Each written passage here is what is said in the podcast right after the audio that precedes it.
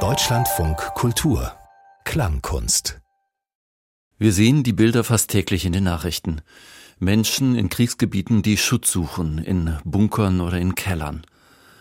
Aber wie fühlt es sich wirklich an, in ständiger Bedrohung leben zu müssen?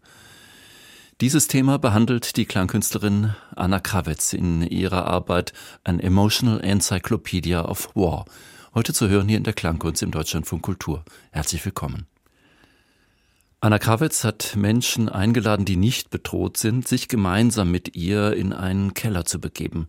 Im Rahmen des C T M-Festivals in Berlin hat sie Workshops abgehalten mit Freiwilligen, die mit ihr eine Stunde im Keller verbracht haben, kleine Objekte dabei hatten und darüber gesprochen haben. Ihre eigenen Erlebnisse und Gefühle bei dieser Arbeit und bei ihrer Vorbereitung, die hat sie einfließen lassen in ihr Stück An Emotional Encyclopedia of War.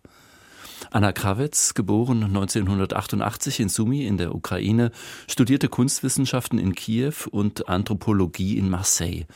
Sie arbeitet als Klangkünstlerin, Performancekünstlerin, Podcast- und Radiomacherin.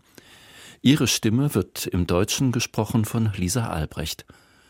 Hören Sie An Emotional Encyclopedia of War von Anna Kravets.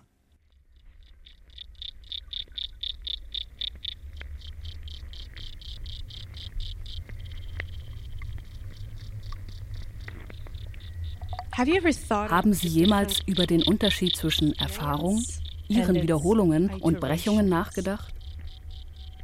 Bis zu dem Punkt, an dem sie zu einem bloßen Stück Information wird?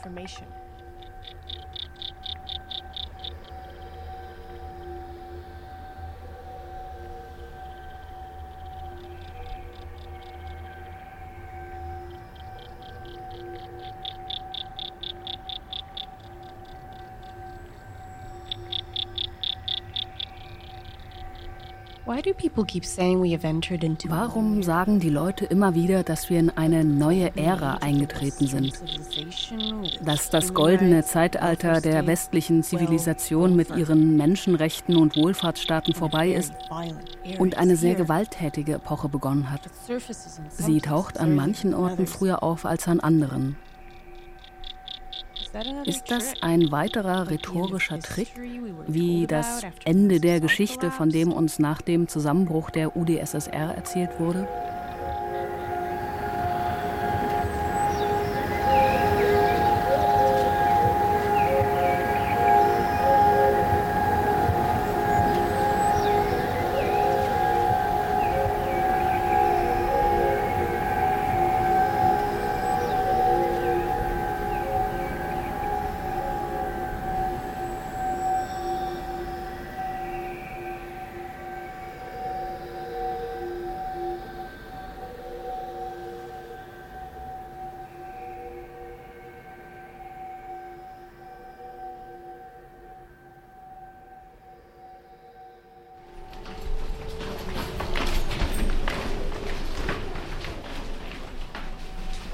When my body aches a thousand wounds.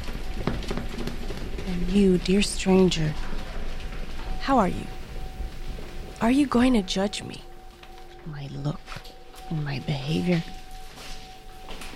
But perhaps, only maybe, admettons-le, you have no idea how it feels. Why should you? Indeed. Well,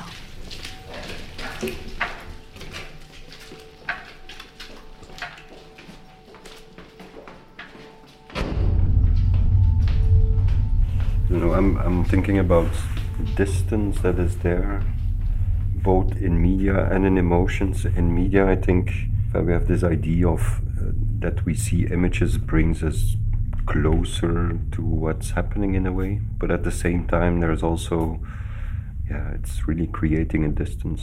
In, in Belgium, this analysis was made uh, talking about climate. Like when we had this um, inundation in Wallonia, then everyone said like it was never so close. But in Flanders, you still have the feeling mm-hmm. it's somewhere else. It's not here because it's on the media. We have to look like on our television what it is, while it's like really close, but we don't experience it ourselves. So yeah, media is maybe more distancing than bringing close, but maybe that also counts for emotions. I don't know, that there is something, I think, that we also protect ourselves emotionally of sympathizing too much with it, like as a kind of self-protection. It, it, I don't know if it's correct in a way, but that's a little bit how I feel now. Juni zweitausendzweiundzwanzig, Brüssel. Die Stadt ist wunderschön und das Wetter ist angenehm, aber ich betrachte die Gebäude unter dem Gesichtspunkt ihrer Zerstörbarkeit. Ich suche nach einem Ort in meiner Seele, an dem ich Schutz finden kann. In meinen Träumen hat der Krieg noch nicht begonnen. Irgendwann lade ich Menschen in den Keller ein, zu einem Gespräch.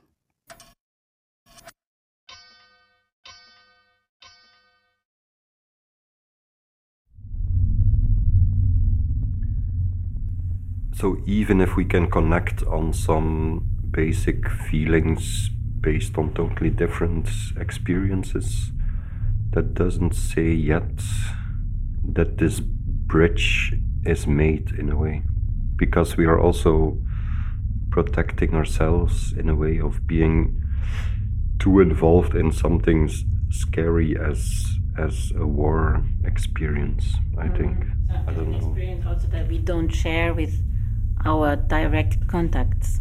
This is a bit where I need to still keep a, a sense of daily reality. It's something that I don't share with my direct neighbors. And then, of course, also there have been so many wars since I'm in life, which are horrible. But if it would scatter me each time, I wouldn't be able to function. No, I mean, of course, like, um, empathy presumes uh, some investment of desire, I guess. Of what? Of desire. Yeah. You can empathize when you're able to, yeah, yeah. Right? When you have the energy, when you have the space, and when you also have the conditions, let's say, because like here we have some conditions and, you know, like a laboratory, right? We can like discover. The question is then, what is it that we want to preserve? It doesn't necessarily scatter you. It can also urge to action. But the question is, where do I put this barrière to protect myself, and from what am I protecting myself? I think you're really right about m- media, because like visual information is always analyzed, and that's a, a distance that you have to make. No, but it pretends not to be. It pretends to be very real. It really comes like this. Shocking. And, yeah, yeah, yeah, and comes re- really stays in your head, and then you think this is. I mean, this is just one image, and you think this is the the whole thing. I think definitely makes a difference that you speak about it, you know, but it's also because you're here. We can share this sort of moment of reality with you. Our bodies are here. Like we are, we are here. here. Zu lernen, den Rahmen zu sehen, der uns für das, was wir sehen, blind macht, ist keine leichte Angelegenheit. Obwohl Einschränkungen für den Fokus notwendig sind und es kein Sehen ohne Auswahl gibt, wurden wir aufgefordert, diese Einschränkung zu leben. Mit Einschränkungen für das, was gehört, gelesen, gesehen, gefühlt und gewusst werden kann. Und untergräbt so sowohl ein vernünftiges Verständnis des Krieges, als auch die Bedingungen für eine vernünftige Opposition gegen den Krieg. Zitat aus dem Buch Raster des Krieges.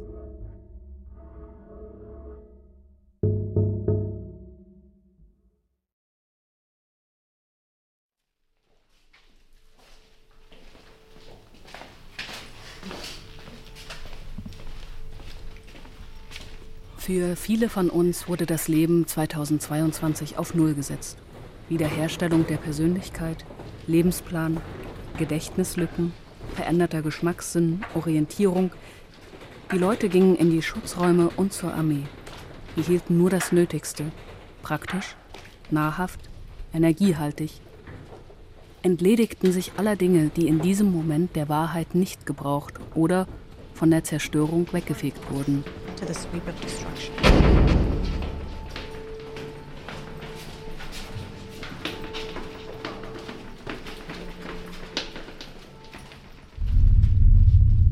A lot of it has to do with repetition. Playing and replaying of the first days of the war is for sure a trope of twenty twenty-two. When I meet with uh, friends I haven't seen since the invasion, we always talk through the first days in, in like the smallest detail. The first thing I wanted to address, I called it the shades of anxiety that you um, sink into with the flux of news months before this actually happens, because the media are like, it's coming, no, it's not coming, it's coming, you have to prepare, no, it's not coming, don't panic.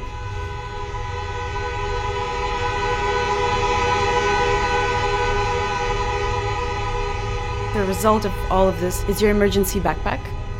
Literally in Ukrainian, it translates as the anxious backpack. Anxiety means readiness. It means the need for action.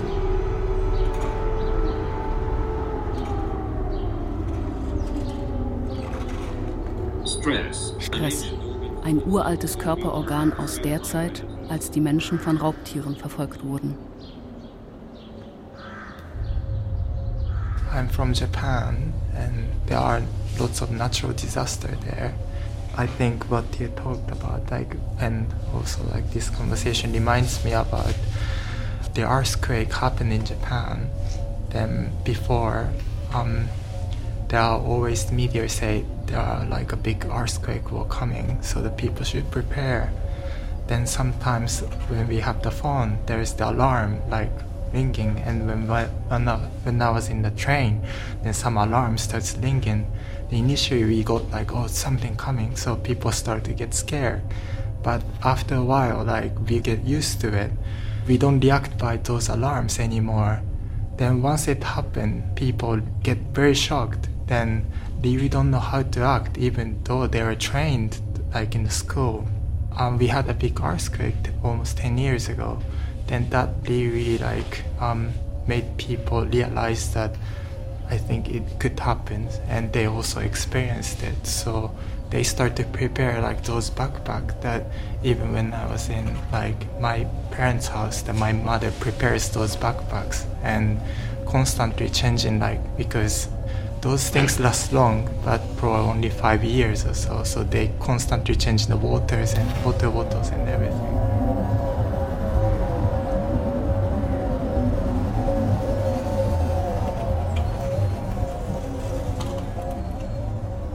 So this is like compressed food, you know, the, the nasty protein bars and uh, the emergency blanket and the flashlight and um, other things. And then congratulations, this is now your second skin. You have to carry it around with you wherever you go, if you go down to a shelter or if you go to your friend's place because their house is safer. Yeah, it's basically your body's protection against its limitations. The degree of your vulnerability to, to like merely unpredictable conditions.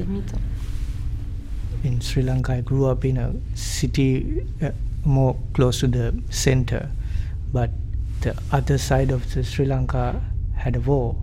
I grew up in the understanding of idea of war, but I never experienced it directly because I've only most of things I'm seeing in the T V as news, even though it's a small, small country. Apart from this fear, I can't even imagine, you know, I don't know actually how it feels. But always that idea of like fear was in that back in my head, I think, because we grew up with the some sort of like unknown can happen all the time. Tomorrow something can happen.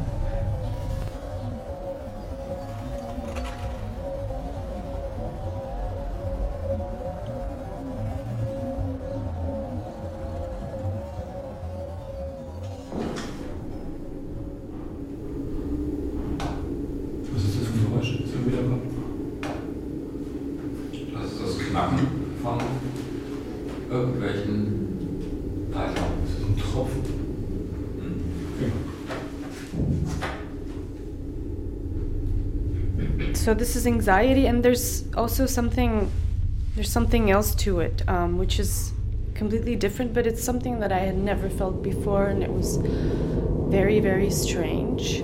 It's like a flickering, uncanny thing, um, kind of a lingering feeling that I that kind of keeps haunting me, uh, also months before it actually happened, uh, you know. And it's the feeling that can be described as being threatened by a flag. And it's not any flag, but it's the flag that is being used to change the keyboard language in the corner of my screen on my computer.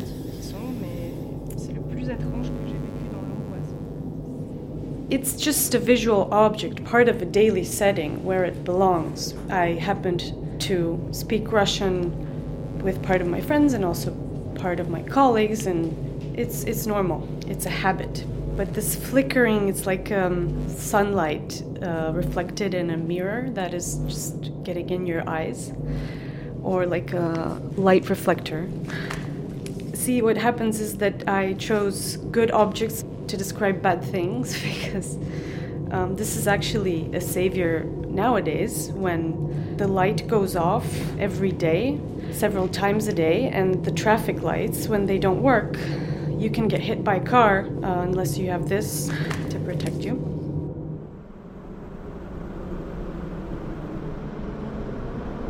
Kiew, Ende zweitausendzweiundzwanzig. Mein Tagebuch der Blackouts. In einem Traum aß ich rohes Fleisch.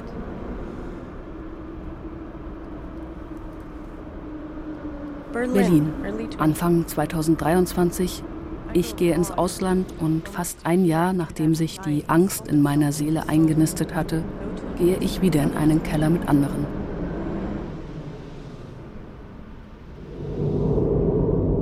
Obviously the lights go off because the Russian missiles have destroyed part of the energy infrastructure. I wrote this down as an observation afterwards. Does this language I happen to use for socio-historical reasons, does it equal to this visual object? Does it make me a bearer of aggression and destruction?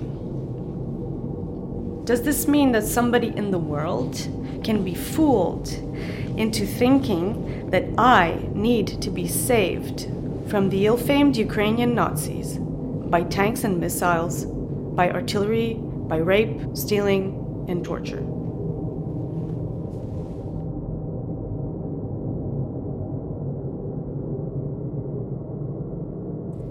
I go to the settings, I try to make it go away, the flag. Then I realize it's kind of stupid and inconvenient. And then, after all, it's not like the first time you feel threatened by a flag. It's kind of a regular thing that, that happens. And then, after all, who would be crazy enough to actually invade?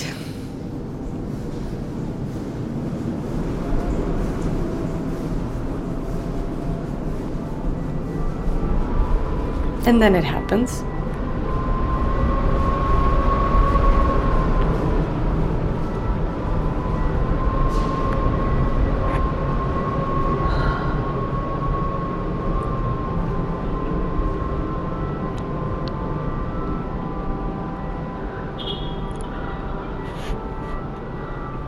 I was I was sleeping, and suddenly there was an alarm going off.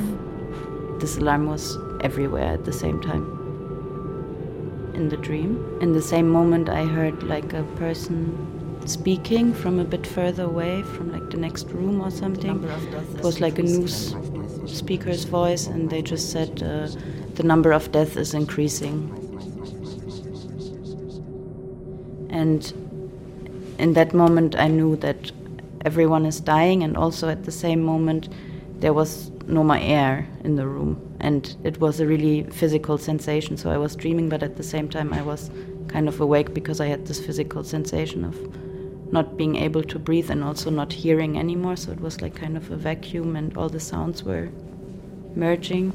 Yeah, in that moment I just lay on the floor, and I thought for one moment if I should call someone, because I knew that everyone is dying now, and just wanted to like call someone and, I don't know, connect. But then I was like, no, I cannot move anyway anymore. Like, I don't have the energy anymore to move, so I will just die now. And then I woke up, but this sensation, when I think about it, I can still feel what it felt like. And that's when paralysis kicks in. The brain accepts and tries to act accordingly. The backpack and moving and trying to find a shelter. But the reality is like in slow motion. And there is stuff missing in my backpack, even though it's full of things. I don't have a tourniquet. This one I got months later as a gift from my boyfriend, who became a combat medic in early March. It's nice, isn't it? Like a nice girly color. It can save your life, basically, if you have an injury on your joints. It is something that you need to immobilize the blood flow. It was hard to find one by then. It used to be sold in drugstores, and I also wonder where you can find one in Berlin. Does anyone know? Immobilize is also what war does to you. A few hours later, I start working and I join my colleagues on a Zoom call to organize and plan work. My body starts mobilizing. You feel yourself transforming and your body integrating the transformation rapidly. Uh, my digestion system is going crazy. Mm, I cannot eat. Desensitized as I am in this, I feel things I had never felt before. The number of Russian soldiers dead makes me feel safer. This later becomes a little addiction for some time. I mean, in the first days, you don't really know what to hold on to. In the next few days, I will be experiencing extreme mood swings. It goes up and down and up again, and you are just bearing. Uh, once in its low point, you feel grief. Obviously, you pain, you cry, but it's like short, hysterical bursts of tears, not enough for a full-bodied cry. When it goes up, you feel the urge to action, and you feel unity that is coming out of the mere shared condition and compassion for the lost, injured, shattered lives, each of which could be your own.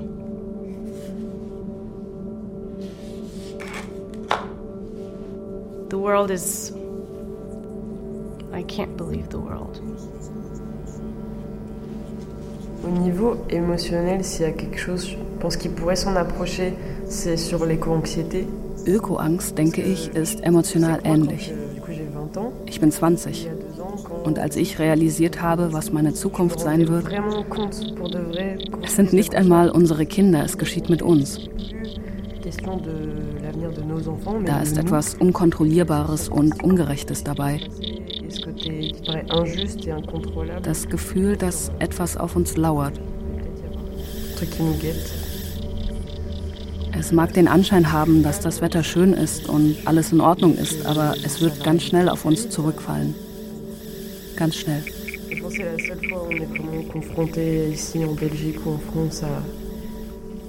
À quelque chose de, d'urgent et, et de, de très violent. Quoi.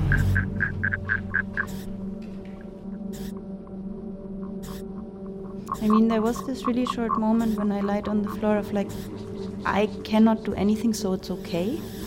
There was this really like, okay, like let accepting, like letting go into it, like because there was no other choice, and I really cannot say what I would do if I would feel like there is some choice. Maybe the feeling would have been worse because it would have been so hard to do it.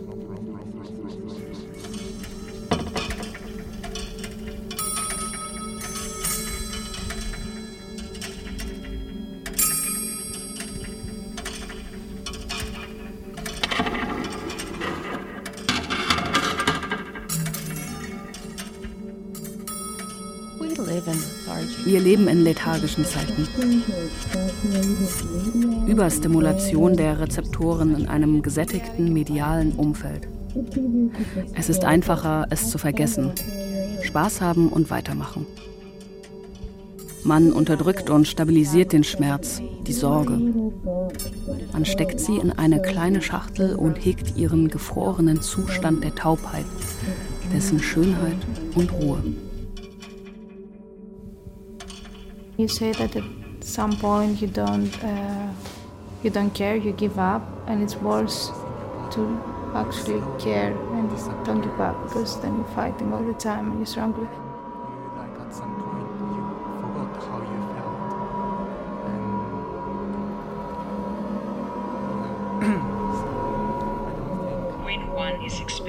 Wenn man eine Schlaflähmung erlebt, ist es hilfreich, den Widerstand dagegen aufzugeben und zu entspannen. Auf diese Weise löst sich die Lähmung auf. For me, the twenty-fourth of February triggered emotions that I didn't know before. I have lots of friends in Ukraine. I used to live there, and the invasion was something I couldn't imagine. You know, you can't really imagine it, so it won't happen. That was my state of mind. And all of a sudden I got so furious I didn't know um, I could be. I felt a hate I didn't know I could feel. And a fear I also hadn't any idea about for my own family that was absolutely safe. But with time I got used to many things, to many news, and I got number in experiencing news, also conversations with friends. I'm still at a loss of words all the time, which makes me not call. Now I'm much number, I would say that might be the word, and I hate it. But also it makes me live my daily life and just be around normally, I guess. In Israel, when things are starting to get very tense, in the beginning you have this anxiety before. And then when it really started, I think after the first or third alarm, it's kind of becoming annoying and not like scaring, or you don't feel the anxiety and the stress anymore. You just, you have no energy for it. You just want it to to be gone and you can continue your life. Normal life. Normal life, yeah.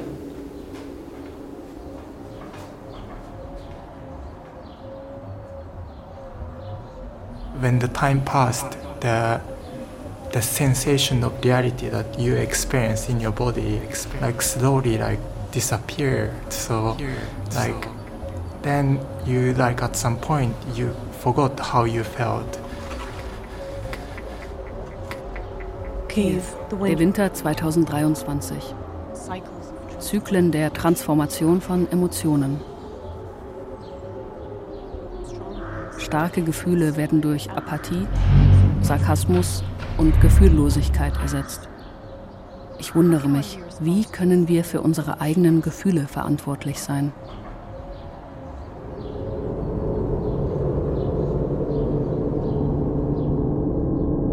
I would say the um, the note about sarcasm as being a coping mechanism resonates with me pretty deeply.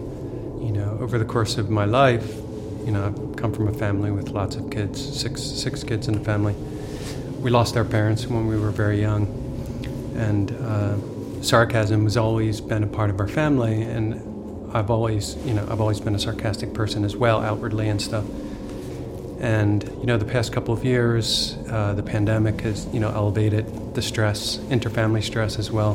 And uh, you know, I just really realized uh, how uh, big of a problem it was for that sarcasm to be kind of a part of our family interactions and not, you know, expressing feelings in a genuine way. Um, my brother killed himself last year, uh, in part, I believe, because of our inability to communicate with one another. So, um, yeah, I mean, I think once that sarcasm starts to creep in, I guess, you know, I don't, I don't know what the lesson is for myself, but I think, you know, I'm trying to be a better communicator and especially of my own feelings as uh, when I encounter, you know, difficult emotional situations with other people.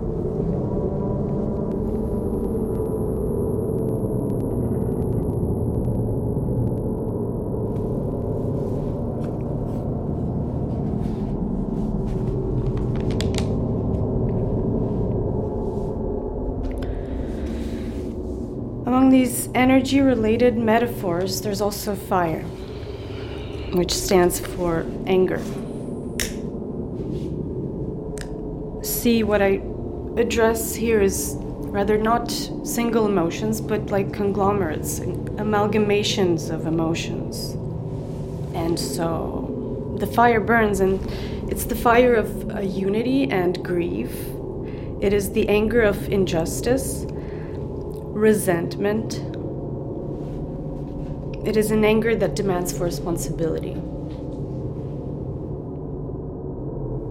You said uh, something about anger not giving you its initial adrenaline rush as it used to, because then it becomes habitual. I feel like I can really relate to that, because in India we've been having a lot of protests. There's, India has always uh, respected anyone to practice all religions, but with the advent of the new government, they have created this religious polarization, and now they want all Muslims out of the country, even though they fought for the country's independence. They're a part of India, and because of that, there were a lot of protests right before COVID happened, and uh, one of the main sites for protest was this university, and the police threw tear gas bombs inside an institution and beat up kids. And this was just the beginning of the protest, and it kept going on, and after a point it was normal to be angry. Like, it didn't feel like anything new was happening, because everything that happened was topped up by something else. And then anyone who would say anything against the government was put in jail, called an anti-national, and then the jail was burned down. So they were just shutting up voices. I feel like I can't talk about it back home because I could be jailed. This is very liberating to talk about it. Protest just doesn't have privileged people. So anyone back home who was rich or Hindu, they wouldn't really care as much, because they, they're not being directly affected by it. I do understand when you say it, this feeling of unity, but it also comes with a lot more anger, I feel, for all those who are not standing up for your brothers and sisters. What makes me even angrier is I can't even say that one day it will be you that they'll come after, because they won't, because they all, they're all rich and Hindu. They're not affected, so they don't care what's happening to the rest of the country. They're just concerned about their money and their own religion. There's mass propaganda run by the government where they try to show that India initially was Hindustan. So everywhere there is a mosque, there used to be a mandir, which is the religious place of Hindus. And then they're burning Muslims' houses. They're, they're telling them to get out of the country. Where will they go? It's their home.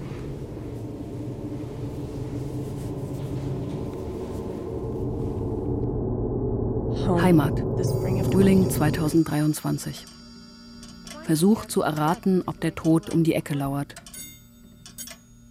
Die Kriegszeit hat mich an meiner Intuition zweifeln lassen. Eine Erinnerung taucht in meinem Kopf auf. Ich war tatsächlich einmal entsetzt über die Möglichkeit, so leben zu müssen. Aber seither ist Heimat so wichtig geworden. Heimat und ich haben uns wiedergefunden. Und wir haben gelernt zu bleiben, mit der Mühe. Und ich werde von all diesen Fragen überwältigt. Sollen die Nationalstaaten überleben? Mit diesen alten demokratischen Werten, die zu monumentalem Staub zerfallen sind, das Übliche. Dieses System wurde von einigen als selbstverständlich angesehen, aber ich wusste, dass es sich langsam auflöst. Und so soll es sein? So dachte ich immer. Vor der Invasion klang es richtig. Wie kommt es, dass es sich so boshaft auf seine Bahn zurückdreht? Sicher, vielleicht qualvoll? Aber wie kommt es, dass jeden Tag Menschen für mich sterben? Und vielleicht auch für dich? Und außerdem, all diese Gespräche über Identität, sind sie überhaupt nützlich? If I had to imagine that I can come back to my home more, I will, I will take something that is connected to my family. I don't know. That that's the reason why. Like one of the things that I chose, it's like my first I D card that I had in Italy because I was born in Italy, but uh, my family is from South America, from Peru. So somehow this like first Italian I D that took me like twenty years to receive it, for me like represents something that it's like a rock in my life. Like, oh, finally I'm from somewhere. It's like something that I thought, because if I have to leave my place, like my city, my home, I will feel lost.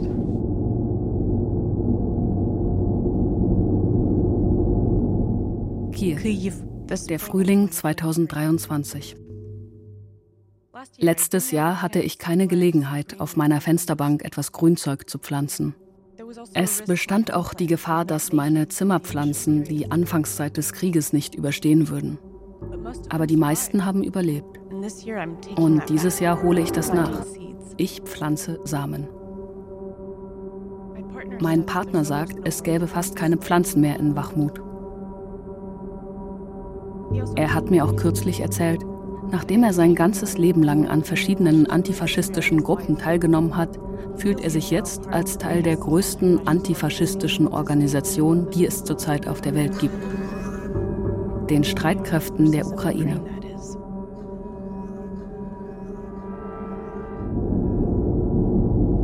I took my passport with me, and other than you two guys, I don't have this situation that I'm some, from somewhere else or my parents. I was born here in Berlin, so yeah, I'm pretty German. Yeah, this passport also took me to nice places, for example Mexico and other places in Europe. I also had the thought, yeah, it's like a number and something that my country gave me, and I love Berlin, but I'm not really connected that much to like Germany as a country. I think most of my friends and I are we're not really patriotic. But, um, yeah, I don't really see it as my identity, but I saw also how it helps me open doors to other countries. And luckily, with the German passport, you can go to many places without needing a visa or anything. So I took this in case I have to leave also Europe and maybe go to another country.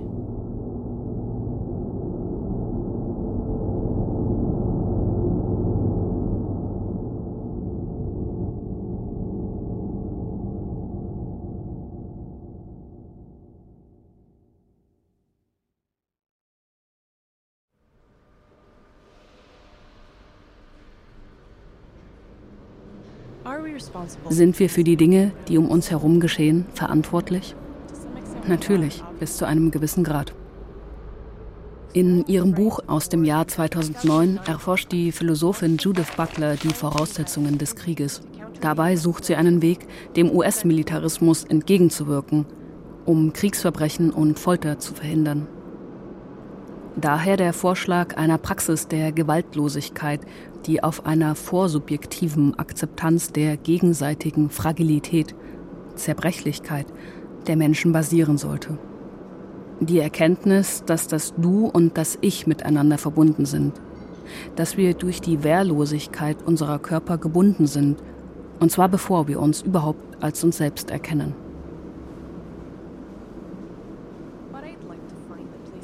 Aber ich würde gerne den Ort des Handelns in all dem finden, inmitten der Dringlichkeit der Ereignisse, die mein früheres Leben hinweggefegt haben. Im Gegensatz zu dem Zustand der normalisierten Lethargie, wenn man sich entschließt, irgendeine Art von Maßnahme zu ergreifen, ist es nicht notwendigerweise das eigene Selbst, das entscheidet?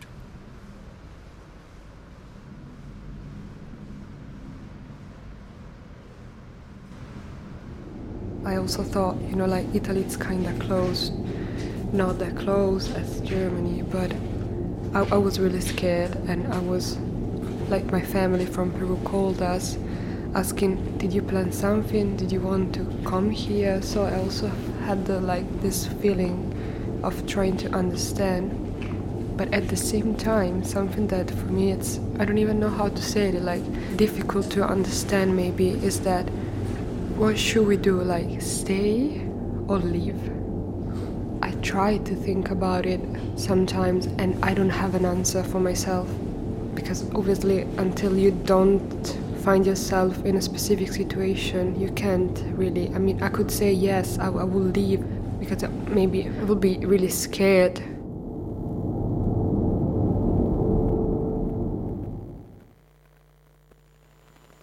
Brauchen wir nicht das Subjekt und die Gemeinschaft, um uns selbst erhalten zu können? Allein für die physische Erhaltung unseres Körpers, unserer Lebensgrundlagen und unserer Umgebung? Und Dringlichkeit. Das ist die wichtige Bedingung dafür, dass Dinge geschehen. But who knows, maybe if I will find this kind of situation, I will be super strong and decide to stay in the place. Who knows? Actually, I have no idea. This was something really, I would say, interesting in the sense that I, I was really wondering how people can feel in the moment that they have to decide to leave their own country or stay there. No idea.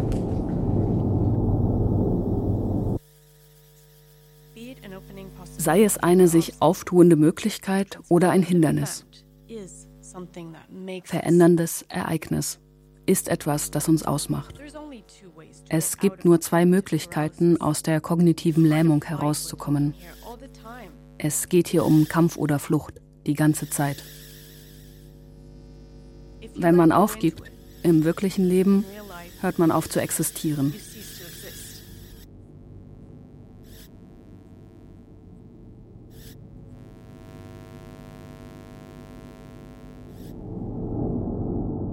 So, yeah, I mean, probably it, it really is um, kind of privileged point of view, I would say, because you move away from, from there to a safer place, and then from that safer place, you, you will have to move away to another safer place, and then these safer places, it's shrinking. There's no more safe place then, and then what do you do, right?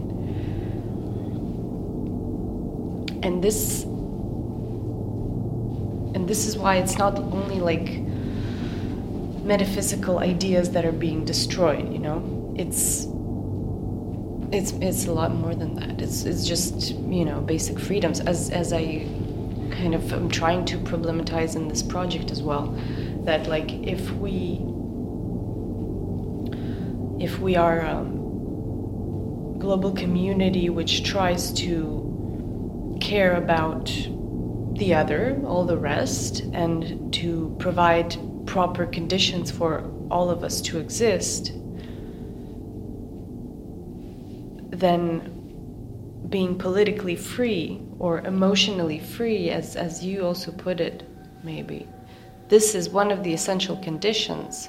So yeah, it is a paradox that we're facing, how to fight if you don't, if you don't support fighting. Yeah, it's a really big challenge.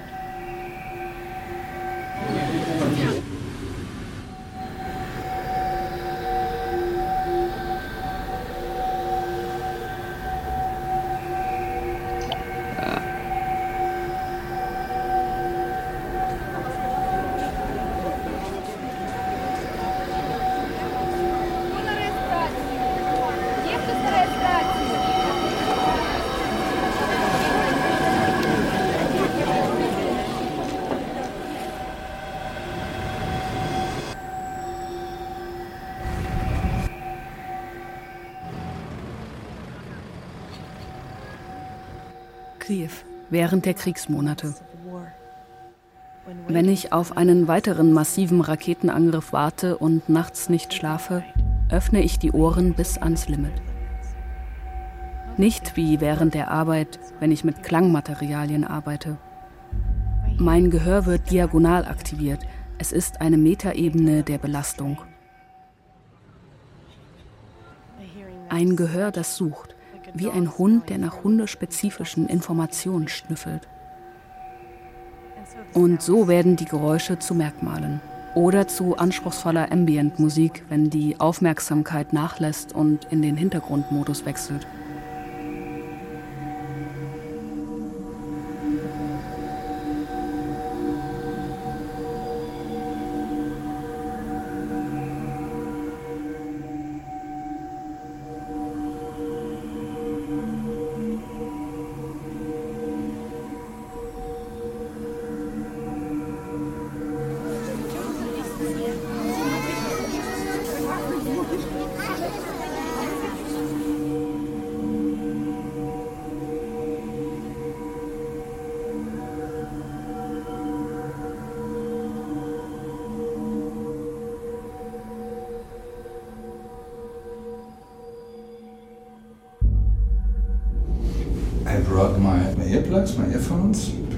This gives me my personal space. It makes me able to control or support my emotions by picking specific music.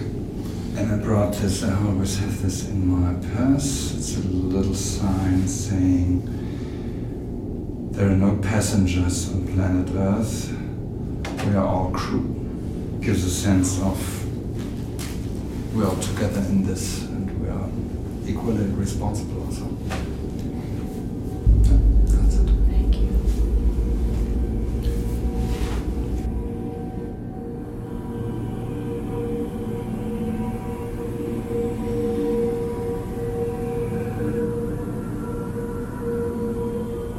When my body aches a thousand wounds. What about you, dear stranger? Are you going to judge me? By my look and my behavior? But maybe, admettons-le, you now have an idea how it feels. This Dies ist eine emotionale Enzyklopädie der Kriegszeit und diese Zeit halte ich für erschöpfend. Das heißt, in diesem Raum soll die Zeit des Krieges nicht zwischen den nationalen Grenzen unterscheiden, in denen Krieg ist und wo er nicht ist. Einfach, er ist. Sind Sie hier?